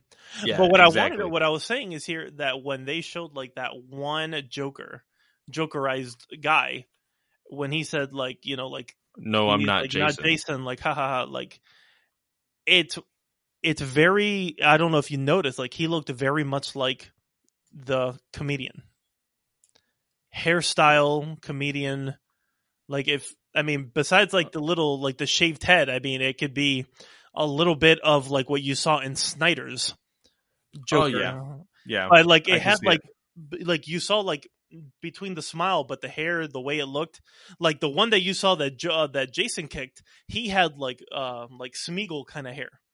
hmm But I feel like this one, I was like, oh wow, this one actually looks like No, do you know who, the Joker that that Jason like kicked out of the pool or whatever? Do you know what that reminded me of?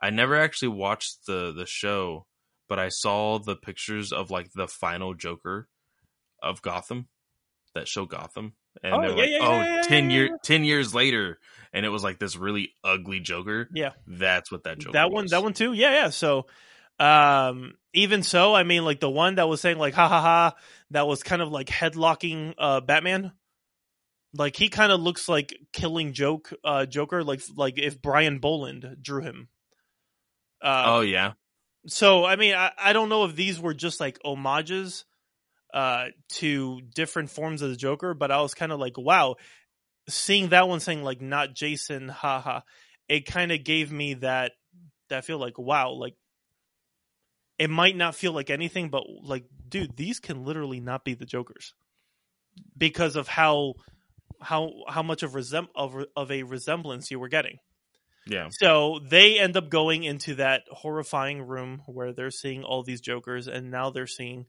a bloodied Jason. They look at the door, says, "Oops, Jason's bloody." They thought he was dead.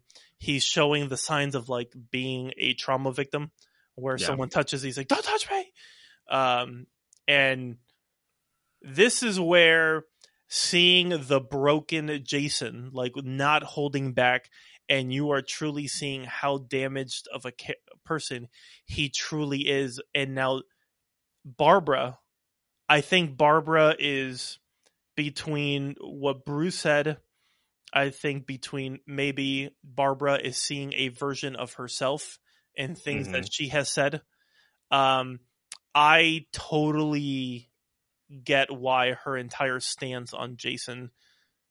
Maybe, you know, she's still not cool with what he did, but I think that there is a perspective now that she was, you know, that she had like her veil, her eyes were covered.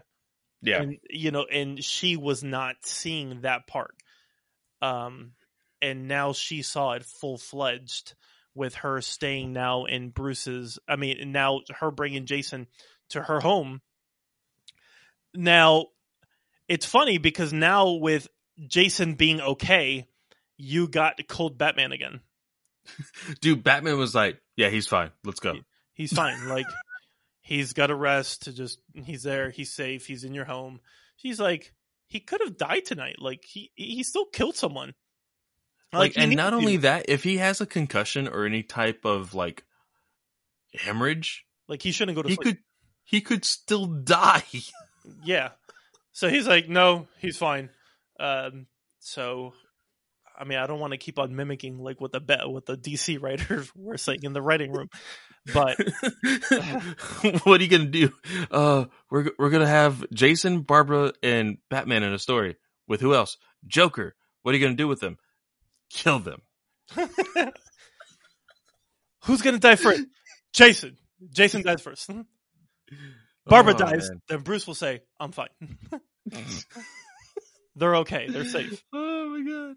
Uh, but yeah, but he- you know there is this moment where jason sees the reflection of uh, something in her closet and she op- and he opens barbara's closet. She he sees the wheelchair he sees the therapeutic books and he sees the calendars of all the physical therapy appointments.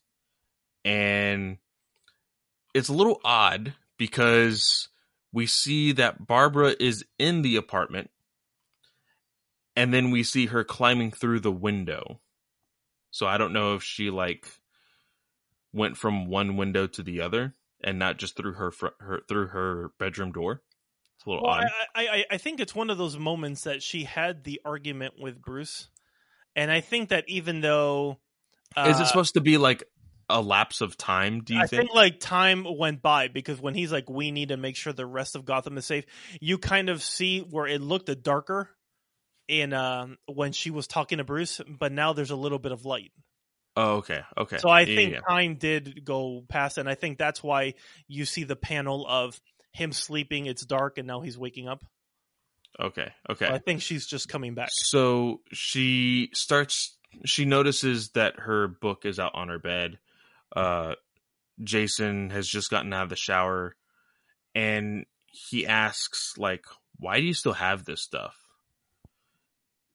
And there's one panel here that I don't know if you noticed. He says, "I don't think I've ever been okay."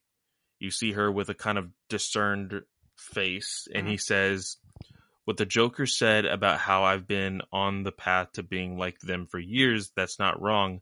I don't want to be like them, though. I really don't. You believe that, right?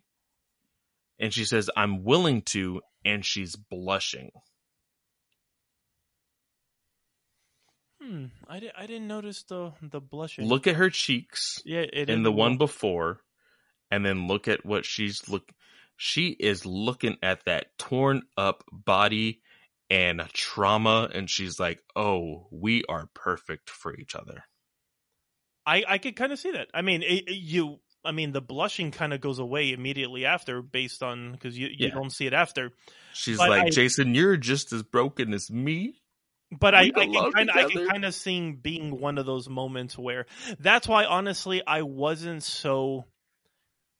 I think that people are kind of stating in regards to the controversy that someone some douchebag like This was okay. So we're about to go to something that was very much spoiled. It was spoiled. So we get these books, breaking the fourth wall here. We get these review copies Fridays, usually. Usually. This was posted online almost f- from when we get the books was probably 17 hours before we got the books. So mm-hmm. on Thursday night, before I even left to go home, this image was already out there in the world. I didn't see it until three hours before we got the books. I was so mad. Yeah. And it wasn't so out of context. I was pissed. I was like, what the hell? But when Azzarello you- guest writing this book or something. but when you read it in its own context, and even Barbara says, we shouldn't have done that. It was just a moment. I just wanted you to know that I cared. And I and, And I, and I I, can get it. I, see- I don't I don't see it forced. I see a lot of people thinking that it felt forced. I felt that the buildup of what this issue had from the beginning and seeing even Barbara's own conflicts, I I feel I felt that kiss being more legit than how I feel like if I'm watching Jurassic World and the dinosaur stuff and out of nowhere Chris Pratt and you know the girl or whatever they start making out with like people in action movies because they've went through some kind of experience yeah, like you know Sandra Bullock loves Keanu Reeves and Speed, but then after that it's like, oh, okay, you know what? The traumatic stuff is over. Now we have nothing in common. Like it was just like that moment. Well, I also see the take that a lot of people are upset that she even had to kiss him to console him. You know? She couldn't just do it with words. She had to kiss him. And I understand that there's this stigma that, okay, she is that person for not just Jason and here, but she's been that person for Dick Grayson. She's been that person for other side characters in her own main title.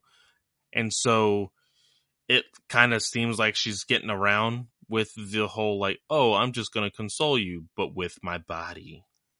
well, I mean, I, I I think it was a mixture. I I don't think I think because of the setting, you know, Mhm. like whatever, man. This is a very intimate. Like the dude's in a in a towel. The guy's ripped as hell. I mean, Fabok makes him look freaking dreamy.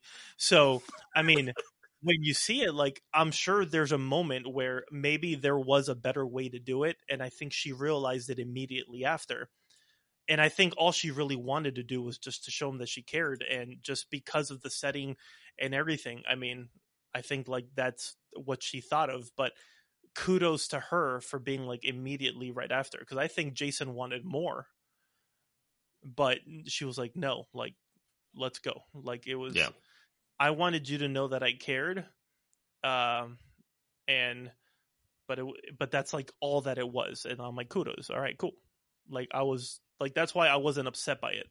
Mm-hmm. Now if she's like when he was like Barbara and she's like, we'll talk about this later. And Then I was like, oh god, like then God, like what is he trying to do? but here it was more like no, she immediately put the kibosh. Like that's it.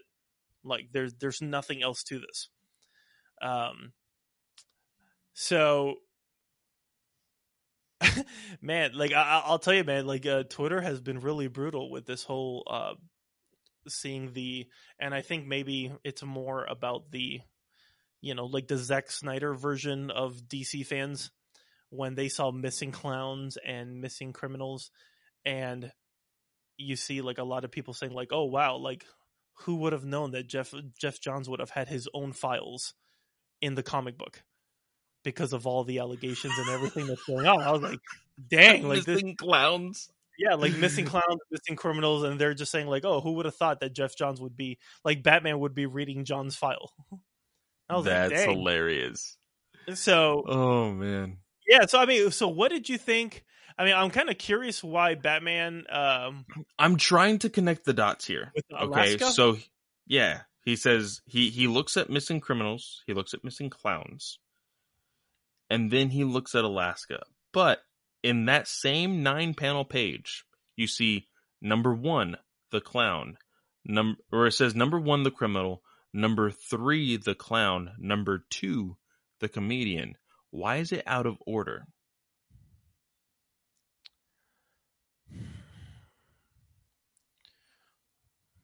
I don't know. you know so and see when it shows alaska and then the very next panel we see blackgate for some odd reason i didn't even read the word blackgate and i immediately was like okay this is a transition into alaska but no Nope. And then it says you get it chill. It's chilly. And i was like okay they're definitely in alaska. It's cold. But no it's joker breaking into blackgate getting joe chill. And he asks the question why did you really kill thomas and martha wayne? And he's wanting to videotape it. And that's how the book ends. A little bit of a lackluster ending to be honest I don't know where Johns is going from here. I, I I have no clue. I have no clue where he's going. Um, and I mean, I don't think that I just don't understand how are we going to be getting a. I mean, unless this is going to be like a 100 page book uh, on how we're going to get kind of closure in regards to what is this three Joker thing, because it really truly feels like it's going to be Batman's turn to hit his trauma. Yep. and I'm like, okay, so was this the joke three jokers or is this or is this kind of like or is this just an anom- like a kind of like a phrase of like three jokers are actually the three people that the jokers have like affected the most. And actually batman wonder woman and i mean wonder woman and batgirl and jason todd they're the three jokers just playing in the game. So i mean unless it's going to become one of those things i don't i mean I don't know. I mean, I'm curious to see what are these answers going to be in regards to if Joe Chill, if ever, if he does answer it. Uh, so we will, we'll, we'll see. Um, I, I, I did think, holy crap, we've recorded for two hours. Jesus Christ. Yeah. there go your groceries. Um, so I, I will say that um, I am curious. I mean, I didn't. I thought this is, this was a great issue. I loved it. Uh, I yeah. I, like I'm I may be confused, but I am wanting this last issue, and of course I will be buying that hardcover in November. So Yeah, yeah, the hardcover is sexy too. So, with that being said, because holy crap, I didn't realize we talked this much. Um, we are part of the Nerdy Legion podcast network. Uh, just go to nerdylegion.com, click on podcast, and there you will find a whole bunch of shows. And that's where you'll be able to find us, Comic Book Legion, where you could subscribe from there or go ahead and just go to Apple Podcasts and just rate and review if you prefer. Subscribe there or to any other place that you do find podcasts. Uh, you could find me uh, at CB underscore Legion on Twitter. You can find Clay at Fanboy Clay. Clay, do you have any announcements, any kind of things you want to talk about in your show before we go? Um, I have a interview podcast with uh or episode with Chris Balga when we we talk about Richard Stark Parker's The Hunter, uh, Darwyn Cooke book. A very very cool read. I have a review with Jake from the Nerd Grounds podcast. We talk about Black Clover. This Saturday, I have a 40 minute, so a lot shorter episode than what I had last time uh, for my Shonen Jump manga Saturday show review. And you should be hearing a Power Ranger show on Monday on Fanboy Comics Podcast. Nice. Sweet. Yeah. So, again, with that being said, we wanted to thank you all for uh, listening to the show, continuously continuously showing your support. And uh, with that being said, we will talk to you guys next week.